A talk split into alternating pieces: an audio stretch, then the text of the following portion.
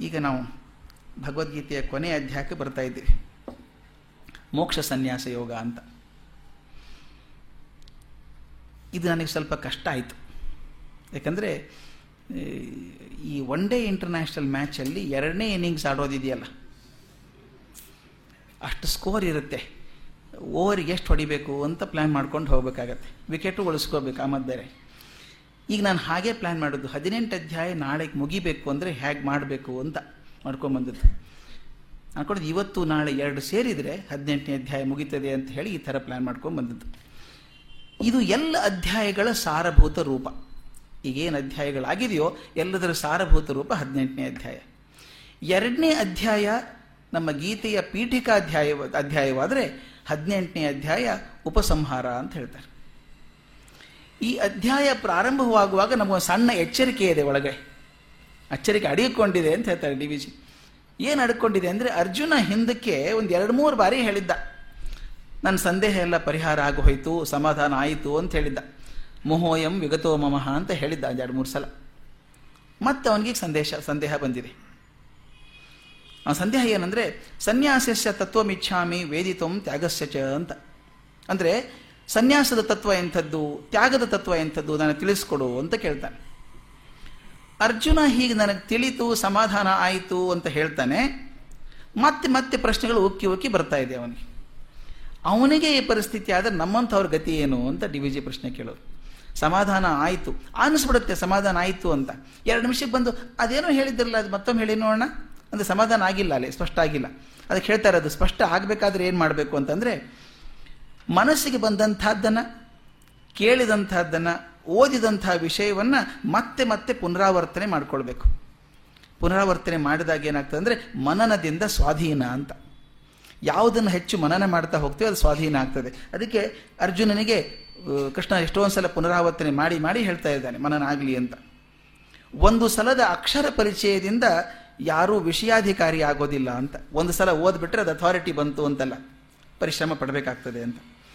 ಈಗ ಅರ್ಜುನನ ಕೇಳಿದ ಪ್ರಶ್ನೆ ಹಿಂದೆ ಐದನೇ ಅಧ್ಯಾಯದಲ್ಲಿ ವಿವರಣೆ ಆಗಿದೆ. ಅಲ್ಲೂ ಇದೇ ಪ್ರಶ್ನೆ ಕೇಳಿದ್ದ ಅವನು.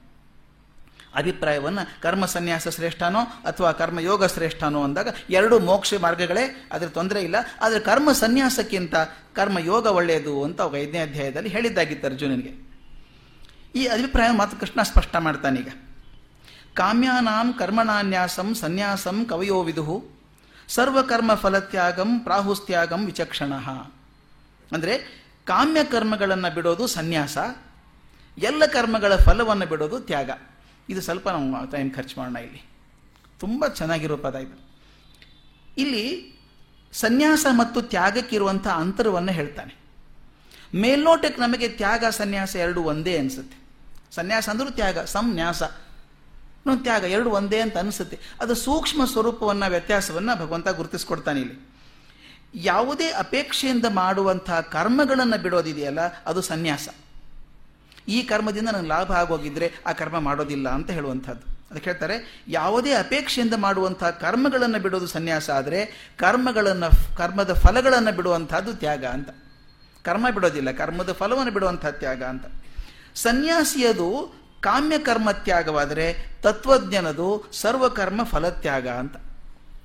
ತತ್ವಜ್ಞ ಸನ್ಯಾಸಿಕ್ಕಿಂತ ಎತ್ತರದಲ್ಲಿರುವವನು ಅಂತ ಹೇಳ್ತಾರೆ. ಅವನು ಕರ್ಮ ಮಾತ್ರ ಬಿಡೋದಿಲ್ಲ, ಕರ್ಮ ಬಿಡೋದಿಲ್ಲ, ಕರ್ಮದ ಫಲಗಳನ್ನು ಬಿಡ್ತಾನೆ ಅವನು ಅಂತ.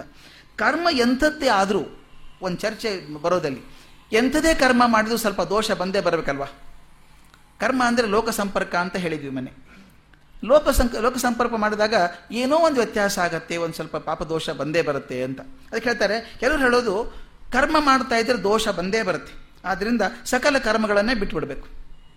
ಕರ್ಮ ಮಾಡೋದೇ ಬೇಡ ಅಂತ ಕೆಲವರ ಅಭಿಪ್ರಾಯ. ಮೂಗಿದ್ರೆ ತಾನೇ ನೆಗಡಿ ಬರೋದು. ಮೂಗೆ ಬೇಡ ಅಂತ. ಕರ್ಮಗಳನ್ನು ಮಾಡಿದರೆ ಪಾಪ ಬರುತ್ತೆ, ಕರ್ಮ ಮಾಡೋದು ಬೇಡ ಅಂತ. ಅದಕ್ಕೆ ಭಗವಂತ ಸ್ಪಷ್ಟವಾಗಿ ಹೇಳ್ತಾನೆ ಅಧ್ಯಾಯದಲ್ಲಿ ಅಂದರೆ, ಯಜ್ಞದಾನ ತಪಃ ಕರ್ಮ, ನ ತ್ಯಾಜ್ಯಂ ಕರ್ಮಮೇವ ತತ್. ನ ತ್ಯಾಜ್ಯಂ. ಯಜ್ಞ, ದಾನ, ತಪ ಕರ್ಮಗಳನ್ನು ನ ತ್ಯಾಜ್ಯಂ. ಬಿಡೋ ಹಾಗಿಲ್ಲ. ಬಿಡೋ ಹಾಗಿಲ್ಲ, ಕೆಲಸ ಮಾಡೋದು ಬಿಡೋ ಹಾಗಿಲ್ಲ ಅಂತ ಹೇಳ್ತಾನೆ. ಕರ್ಮ ಅಂದರೆ ಲೋಕ ವ್ಯವಹಾರ ಅಂತ ಹೇಳಿದ್ವಿ. ಲೋಕ ವ್ಯವಹಾರ ವ್ಯವಹಾರ ಪದ ಬಂದಿರೋದಂದರೆ ಕೊಡೋದು, ತಗೊಳ್ಳೋದು ಅಂತ.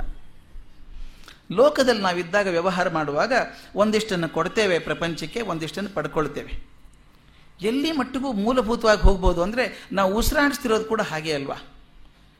ನಾವು ಗಾಳಿಯನ್ನು ತಗೊಳ್ತೇವೆ, ಉಸಿರನ್ನು ಹೊರಗೆ ಬಿಡ್ತೇವೆ. ನನಗೆ ಬೇಕಾದಂಥ ಆಕ್ಸಿಜನನ್ನು ಒಳಗೆ ಪಡ್ಕೋತೇನೆ. ನನಗೆ ಬೇಡವಾದಂಥ ಇಂಗಾಲದ ಅನಿಲವನ್ನು ಹೊರಗಡೆ ಬಿಡ್ತೇನೆ. ಅದು ಮರಗಳಿಗೆ ಬೇಕು.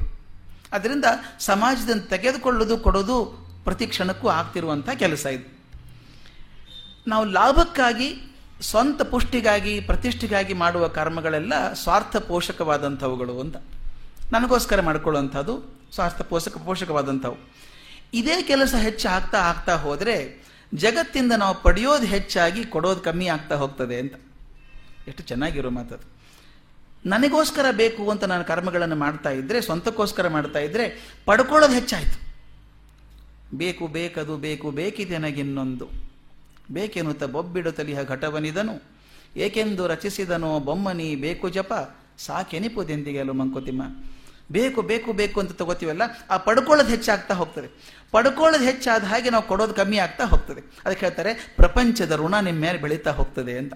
ಅಷ್ಟು ಅದ್ಭುತವಾದ ಮಾತದು. ಪ್ರಪಂಚದ ಋಣ ನಿಮ್ಮ ಮೇಲೆ ಹೆಚ್ಚಾಗ್ತಾ ಹೋಗ್ತದೆ ಅಂತ. ನಾವು ಮಾಡುವಂಥ ಪೂಜೆ ವೃತ್ತಗಳಲ್ಲಿ ಕೂಡ ಅರ್ಥಾಸಕ್ತಿ ಇದೆ ಸ್ವಲ್ಪ. ಎಷ್ಟೇ ಹೇಳ್ಕೊಂಡ್ರು ಕೂಡ, ನನ್ನ ಮಗನಿಗೆ ಇಂಜಿನಿಯರಿಂಗ್ ಸೀಟ್ ಸಿಕ್ಕರೆ ಒಂದು ಸತ್ಯನಾರಾಯಣ ಪೂಜೆ ಮಾಡಿಬಿಡ್ತೀನಿ.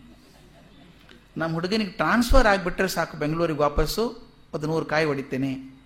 ಏನೋ ನಾವು ಇರ್ತದೆ. ಅದು ಅಂತ ಮಹಾ ದೊಡ್ಡದು. ಅನಾಹುತ ಇದ್ದರೂ ಸ್ವಾರ್ಥಾಸಕ್ತಿ ಸ್ವಲ್ಪ ಆದರೂ ಇರ್ತದೆ ಕಡೆಗೆ ಇಲ್ದಿದ್ರೆ ಹೋಗ್ಬೇಕಾದ್ರೆ ತಟ್ಟೆಯಲ್ಲಿ ಹಾಕಿದ ಪುಣ್ಯ ಆದರೂ ಬರ್ತದೆ ಅಂತ ಹಾಕು ಅದು ಕೂಡ ಆಸೆ ಅಲ್ವಾ? ಪುಣ್ಯ ಬರಬೇಕು ಅನ್ನೋದು ಅಪೇಕ್ಷೆ ಅಲ್ವಾ? ಅದಕ್ಕೆ ಹೇಳ್ತಾರೆ, ಸ್ವಲ್ಪವಾದರೂ ಸ್ವಾರ್ಥಾಸಕ್ತಿ ಆಳದಲ್ಲಿ ಒದಗಿಕೊಂಡಿರುತ್ತೆ. ಡಿ ವಿ ಜಿ ಉದಾಹರಣೆ ಎಷ್ಟು ಚೆನ್ನಾಗಿದೆ ಅಂದರೆ ಅದು ಹೇಗೆ ಸೇರ್ಕೊಂಡಿದೆ ಅಂದರೆ ಪಾಯಸದೊಳಗಿನ ಅಫೀಮಿನಂತೆ ಅಂತ. ಪಾಯಸದೊಳಗೆ ಅಫೀಮ್ ಹಾಕಿಬಿಟ್ಟಿದ್ದಾರೆ. ಪಾಯಸ ಏನೋ ಒಳ್ಳೆಯದು ಅಫೀಮ್ ಕರ್ಕೊಂಡ್ಬಿಟ್ಟಿದೆಯಲ್ಲ. ಪಾಯಸ ಅಂತ ಕುಡಿತೇನೆ, ಅಫೀಮ್ ತನ್ನ ಕೆಲಸ ಶುರು ಮಾಡುತ್ತೆ ನಂತರ. ಅದೇ ಪಾಯಸ, ಅಫಿವಿನಂತೆ ಕೆಲಸ ಆಗ್ತದೆ ಅಂತ. ಅದಕ್ಕೆ ಹೇಳ್ತಾರೆ ಅವರು, ಹಿರಣ್ಯಕಶ್ಯಪು, ರಾವಣ, ಭಸ್ಮಾಸುರ ಇವರ ಚರಿತ್ರೆ ಎಂಥದ್ದು? ಎಂಥ ಚರಿತ್ರೆ ಅವ್ರದ್ದು? ಅವ್ರು ಎಷ್ಟು ಚೆನ್ನಾಗಿರೋ ಮಾತಂದ್ರೆ, ಇದು ಪುಣ್ಯದ್ವಾರದಿಂದ ಪಾಪ ಲೋಕಕ್ಕೆ ಇಳಿದ ಕಥೆ ಅಂತ. ಎಷ್ಟು ಚೆನ್ನಾಗಿರೋ ಮಾತು. ಪುಣ್ಯ ಲೋಕದಿಂದ ಪಾಪಕ್ಕೆ, ಪುಣ್ಯದ್ವಾರದಿಂದ ಪಾಪ ಲೋಕಕ್ಕೆ ಇಳಿದಂಥ ಕಥೆ. ಸಣ್ಣವರಲ್ಲ ಅವ್ರು, ಯಾರೂ ಸಣ್ಣವರಲ್ಲ, ದೊಡ್ಡವರೇ ಅವರು. ಯಾವ ಮನುಷ್ಯ ತನ್ನ ಹೊದೆ ಹೊಟ್ಟೆಯನ್ನು ಬಗೆದುಕೊಂಡು ನರಗಳನ್ನು ಎಳೆದು ವೀಣೆಯನ್ನಾಗಿ ಮಾಡಿ ನುಡಿಸಿ ಕೈಲಾಸದಲ್ಲಿರುವಂಥ ಈಶ್ವರನ ಪ್ರತಿ ಮಾಡಿದ್ನೋ ಸಣ್ಣವನಲ್ಲ ಅವನು. ಆತ್ಮಲಿಂಗ ಪಡ್ಕೊಳ್ಳುವಂಥ ಶಕ್ತಿ ಪಡ್ಕೊಂಡವನು. ಆದರೆ ಏನಾಯಿತು ಅವ್ರ ಹಣೆ ಬರ ಅಂತಂದರೆ ಘೋರ ತಪಸ್ಸುಗಳಿಂದ ಏನು ವರವನ್ನು ಪಡೆದರೋ ಆ ಪುಣ್ಯ ಫಲವಾಗಿ ಬಂದ ವರವೇ ಅವರಲ್ಲಿ ಪಾಪೋತ್ತೇಜಕವಾಯಿತು ಅಂತ. ಪುಣ್ಯದಿಂದ ಬಂದಂಥ ವರ ಪಾಪ ಮಾಡೋದಕ್ಕೆ ಪ್ರಚೋದನೆ ಮಾಡೋಕೆ ಶುರು ಮಾಡಿದ ಅವ್ರನ್ನ. ಶಕ್ತಿ ಅನಾಹುತ ಆಗ್ಬಿಡ್ತು ಅವ್ರದ್ದು. ಅದಕ್ಕೆ ಹೇಳ್ತಾರೆ, ಯಾವುದು ಪುಣ್ಯ ಲೋಕದಲ್ಲಿ ಇರಬೇಕಾಗಿತ್ತೋ ಅದು ಪಾಪ ಲೋಕಕ್ಕೆ ಇಳಿದಂಥ ಕಥೆಗಳಿವೆಲ್ಲನೂ ಅಂತ. ಯಾಕೆಂದ್ರೆ ಅದು ತಾಮಸ ಭಕ್ತಿಯಿಂದ ಮಾಡಿದಂಥದ್ದು ಅದರಿಂದ ನರಕ ಪ್ರಾಪ್ತಿನೇ ಗತಿ ಅದಕ್ಕೆ ಅಂತ. ಒಳ್ಳೆ ದೊಡ್ಡವರಿದ್ರು. ಅದಕ್ಕೆ ಹಾಗಾದ್ರೆ ಕರ್ಮದ ಗೊಡವೆ ಬೇಡ ಅಂದ್ರೆ ಏನು ಮಾಡಬೇಕಾಗತ್ತೆ? ಕರ್ಮ ಬಿಟ್ಟರೆ ದೋಷ ಅಲ್ವಾ? ಕರ್ಮ ಬಿಟ್ಟರೆ ದೋಷ. ಹಾಗಾದ್ರೆ ಏನು ಮಾಡಬೇಕು? ಕರ್ಮ ಬಿಡಬಾರ್ದು, ಕರ್ಮದಿಂದ ಲಾಭ ಇದೆ ಅಂತ ಹೇಳ್ತಾರೆ. ಕೃಷ್ಣ ಎಷ್ಟು ಚೆನ್ನಾಗಿ ಹೇಳ್ತಾನೆ ಅಧ್ಯಾಯದಲ್ಲಿ ಆ ಶ್ಲೋಕದಲ್ಲಿ ಅಂದರೆ ಕರ್ಮದಿಂದ ನಮಗೆ ಆಗುವಷ್ಟು ಜೀವ ಸಂಸ್ಕಾರ ಇನ್ಯಾವುದರಿಂದನೂ ಆಗೋದಿಲ್ಲ ಅಂತ. ಕರ್ಮದಿಂದ ಆಗುವಷ್ಟು ಜೀವ ಸಂಸ್ಕಾರ ಇನ್ಯಾವುದಿಂದನೂ ಆಗೋದಿಲ್ಲ ಅಂತ. ಮನೆಯೇ ಮಠವೆಂದು ತಿಳಿ, ಬಂಧು ಬಳಗವೇ ಗುರುವು, ಅನವರತ ಪರಿಚರಿಯೇ ಅವರೊರೆವ ಪಾಠ. ನಿನಗುಳಿದ ಜಗವ ಮುಟ್ಟಿಪ ಸೇತು ಸಂಸಾರ, ಮನಕ್ಕೆ ಪುಟ ಸಂಸ್ಕಾರ ಮಂಕುತಿಮ್ಮ. ಎಷ್ಟು ಚೆನ್ನಾಗಿದೆ ಮಾತು. ಮನೆಯ ಮಠವೆಂದು ತಿಳಿ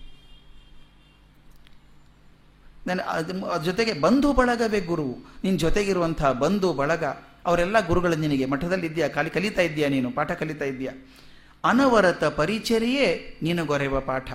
ಅವ್ರು ಸೇವೆ ಮಾಡ್ಕೊಂಡಿರೋದೇ ನೀನು ಸಿಗುವಂಥ ಒಂದು ಪಾಠ. ಅನವರತ ಪರಿಚರ್ಯೆ ಮಾಡ್ಕೊಂಡಿರು, ಅದೇ ನಿನಗೆ ಪಾಠ. ಯಾಕಂದರೆ ನಿನಗುಳಿದ ಜಗವ ಮುಟ್ಟಿಪ ಸೇತು ಸಂಸಾರ. ಸಂಸಾರ ಇದೆಯಲ್ಲ? ನಿಮಗೊಂದು ಸೇತು ಬೇಕಲ್ಲ ಬ್ರಿಡ್ಜ್ ಮಾಡೋದಕ್ಕೆ? ಈ ಕೆಲಸನೇ ಸೇತು ಅದು. ಈ ಸಂಸಾರ ಮನಕ್ಕೆ ಪುಟ ಸಂಸ್ಕಾರ ಮಂಕೋತಿಮ್ಮ. ನಿನ್ನ ಮನಸ್ಸಿಗೆ ಸಂಸ್ಕಾರ ಕೊಡುವಂಥದ್ದು ಇದು. ಮಾತನ್ನ ಭಗವದ್ಗೀತೆಯಲ್ಲಿ ಹೇಳುವಂಥ ಮಾತು ಅಧ್ಯಾಯದಲ್ಲಿ. ಲೋಕ ಸಂಪರ್ಕದಿಂದಾಗಿ ನಿಮ್ಮ ನಿಮ್ಮ ಸಂಸ್ಕಾರದಲ್ಲಿ ಬದಲಾವಣೆ ಆಗ್ತದೆ ಅಂತ ಹೇಳುತ್ತೆ. ಭೃತ್ಯಹರಿ ತನ್ನ ಕೊನೆ ಕಾಲ ಹತ್ರ ಬಂತು ಅಂತ ಗೊತ್ತಾದಾಗ ಒಂದು ಮಾತು ಹೇಳ್ತಾನೆ. ಅದ್ಭುತವಾದ ಮಾತದು. ಭೃತ್ಯಹರಿ ತನಗೆ ಅವಸಾನ ಕಾಲ ಹತ್ರ ಬಂತು, ಹೋಗ್ತೀನಿ ಅಂತ ಹೇಳಿದಾಗ ಮಾತನ್ನು ಹೇಳ್ತಾನೆ. ಅಮ್ಮ ಭೂಮಾತೆ ತಂದೆ ವಾಯುದೇವಿಯೇ ವಾಯುದೇವನೇ, ಸ್ನೇಹಿತನಾದ ಸೂರ್ಯನೇ, ಆಪ್ತ ಬಂಧುವಾದ ಜಲವೇ, ಅಣ್ಣನಾದ ಆಕಾಶವೇ. ಇದೋ ನಿಮಗೆ ನನ್ನ ಕಟ್ಟ ಕೊನೆಯ ನಮಸ್ಕಾರ. ನಿಮ್ಮಗಳ ಸಂಪರ್ಕದಿಂದ ಉಂಟಾದ ಸಂಸ್ಕಾರದ ಮೂಲಕ ನನ್ನ ಸಹಜವಾದ ಮೋಹ ಮೋಹ ಕಳಚಿ ಹೋಗಿ ಶುದ್ಧವೂ ವಿಸ್ತಾರವೂ ಆದ ತತ್ವದ ಪ್ರಕಾಶ ನನಗೆ ದೊರಕಿದೆ. ನೋಡಿ ನಿಮ್ಮ ಸಂಸ್ಕಾರದಿಂದ ಜೊತೆಗಿದ್ದಾಗಿ ನನ್ನ ಸಂಸ್ಕಾರ ಹೆಚ್ಚಾಯಿತು, ಶುದ್ಧವಾದ ಪ್ರಕಾಶವಾದಂಥ ಜ್ಞಾನ ನನ್ನ ತಲುಪಿಸ್ತು ಅಂತ ಹೇಳ್ತಾನೆ.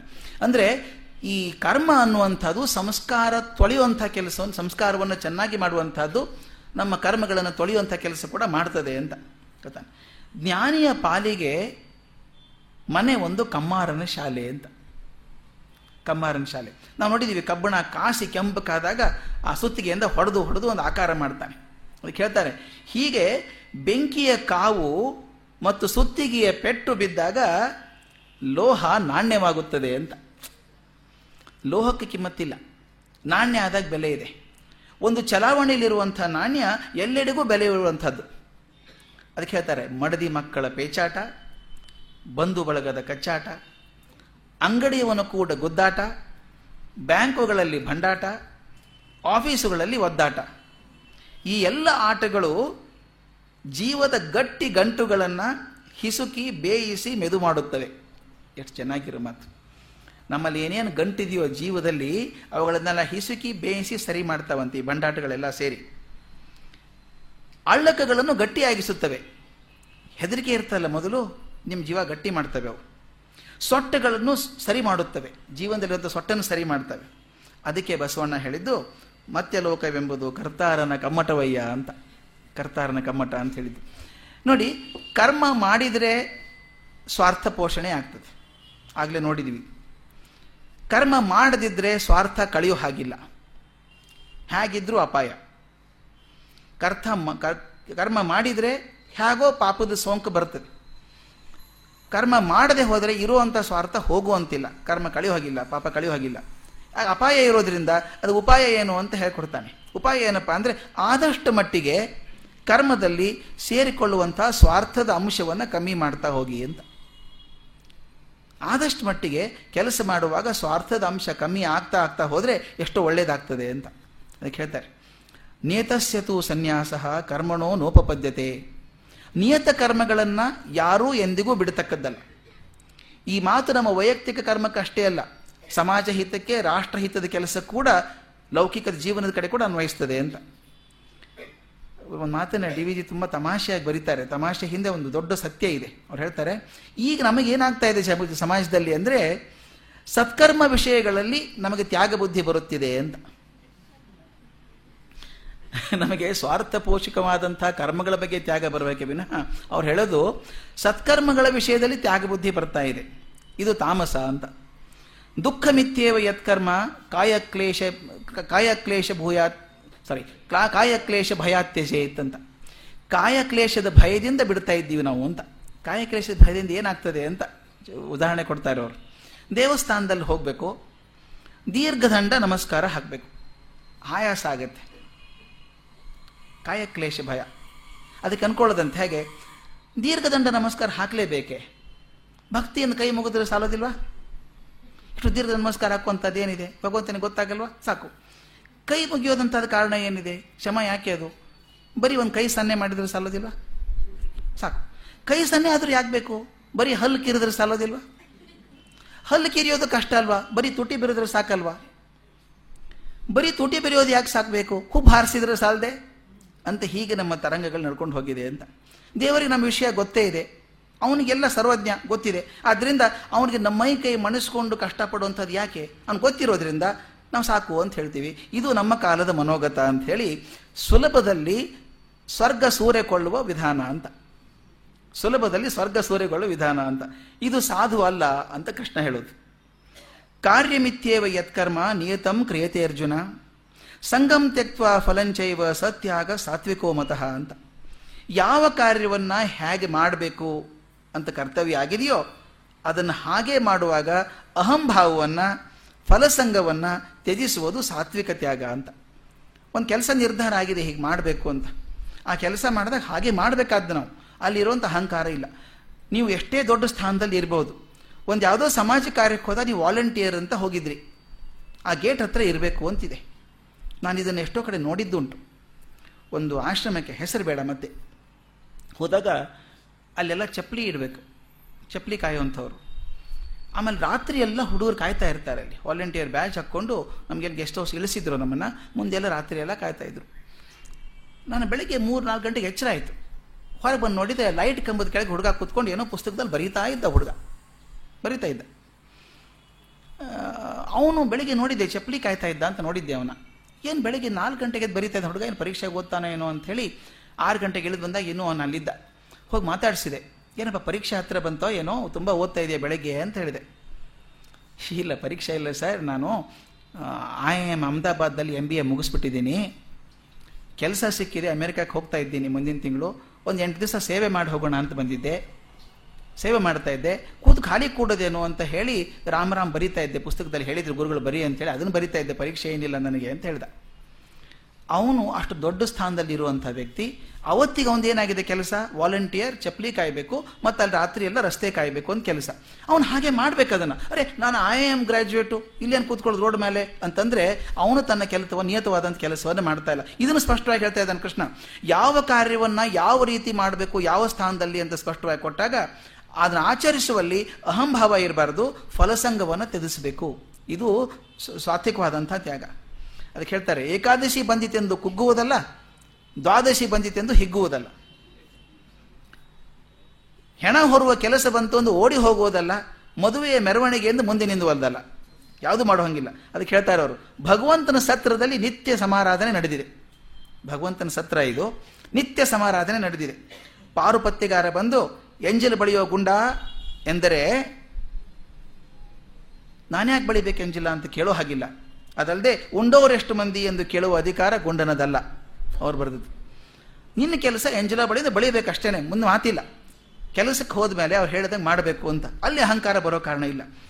ಎಷ್ಟು ಚೆನ್ನಾಗಿ ಮಾತನ್ನು ಹೇಳ್ತಾರೆ, ಇದು ವೈಯಕ್ತಿಕ ಜೀವನದಲ್ಲಿ ಅಷ್ಟಲ್ಲ, ಸಮಷ್ಟಿ ಜೀವನದಲ್ಲಿ ಕೂಡ ಅದು ಬರಬೇಕು ಅಂತ ಹೇಳ್ತಾರೆ. ಒಂದು ಉದಾಹರಣೆ ಕೊಡ್ತಾರೆ, ಓಟ್ ಹಾಕೋದು. ಇಲೆಕ್ಷನಲ್ಲಿ ಓಟ್ ಹಾಕಬೇಕು. ಮೂರು ಥರ ಜನ ಇರ್ತಾರೆ ಅಂತ ಹೇಳ್ತಾರೆ. ಒಬ್ಬನು ಓಟ್ ಹಾಕೋದೇ ಮರ್ತು ಹೋಗುತ್ತೆ. ಅಯ್ಯೋ, ನಿನ್ನೆ ಅಲ್ವಾ ಓಟ್ ಹಾಕೋದು ನಾವು? ಮರ್ತೇ ಹೋಯ್ತು, ಓಟ್ ಹಾಕಲಿಲ್ಲ? ಅದು ತಾಮಸ ಬುದ್ಧಿ ಅಂತ. ಓಟ್ ಹಾಕೋದು ನಿನ್ನ ಜವಾಬ್ದಾರಿ. ಮರ್ತು ಹೋಯ್ತು ಅಂತ. ಅಥವಾ, ಅಯ್ಯೋ, ಹಾಳಾಗಿ ಹೋಗ್ಲಿ ಬಿಡ್ರಿ, ಯಾರು ಬಂದರು ಅಷ್ಟೇನೆ ಹಾಕೇನು ಪ್ರಯೋಜನ ಅಂತನೋ ತಾಮಸ ಬುದ್ಧಿ. ಇನ್ನಿಬ್ಬರು ಇನ್ನೊಬ್ಬರು ಇರ್ತಾರೆ, ಅವ್ರು ನೆನಪಿದೆ ಮರಿದ್ ಮರ್ತಿಲ್ಲ ಅವರು. ಇವತ್ತು ಓಟ್ ಹಾಕಬೇಕು ಅಂತ ಗೊತ್ತಿದೆ ಅವರಿಗೆ. ಆದರೆ ನೆನೆಸ್ಕೋತಾರೆ, ಅಯ್ಯೋ, ಆ ಪೋಲಿಂಗ್ ಬೂತ್ ತನಕ ಹೋಗ್ಬೇಕಲ್ಲ. ಅಲ್ಲಿಗೆ ಹೋಗಬೇಕು, ನಿಂತ್ಕೋಬೇಕು, ಕ್ಯೂ. ಕೈಗೆ ಮಸಿ ಹಾಕ್ತಾರೆ, ಧೂಳು. ಬೇಡ, ಯಾರಿಗೆ ಹಾಕಿದ್ರೇನು? ಅಂದರೆ ಆಲಸ್ಯ ಮನೋಭಾವದಿಂದ ಹೋಗೋದು ಬೇಡ ಅಂದ್ಬಿಡ್ತಾರಲ್ಲ, ಅವರಿಗೆ ಜಾಗ ಗೊತ್ತಿದೆ ಹೋಗೋದು, ಪ್ರಯಾಸ ಆಗ್ತದೆ, ತೊಂದರೆ ತಗೊಳ್ಳೋದು ಬೇಡ ಅಂತ ಬಿಡ್ತಾರಲ್ಲ ಇವರು ರಾಜಸಿಗಳು.